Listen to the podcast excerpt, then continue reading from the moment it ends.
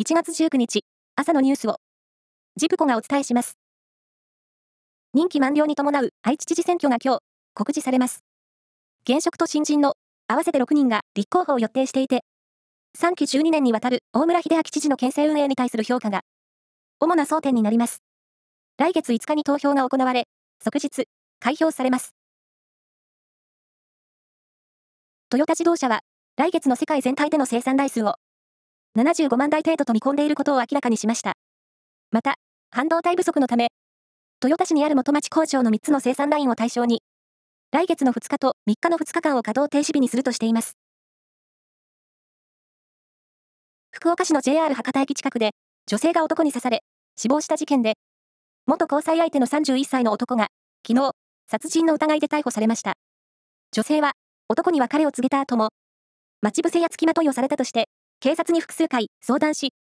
去年11月には、ストーカー規制法に基づく禁止命令が男に出されていました。警察の調べに対し、男は間違いないと容疑を認めているということです。去年、日本を訪れた外国人客の数は、推計で383万1900人となり、おととしの15.6倍に増えました。去年6月から観光目的の入国受け入れが再開されるなど、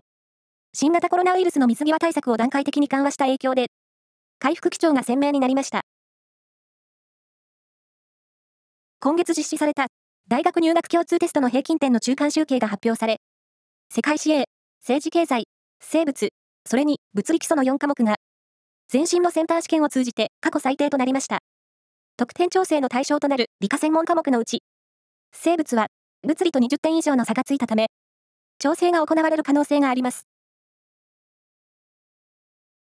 中日ドラゴンズは昨日、沖縄春季キャンプ参加メンバーの振り分けを発表しました。1軍には、高橋宏斗や高橋周平らが参加。新人では、ドラフト2位の村松海斗、4位の山浅龍之介、6位の田中美希や、7位の福永博樹が名を連ねました。ドラフト1位の中地レアやネオアキラは2軍スタートとなります。以上です。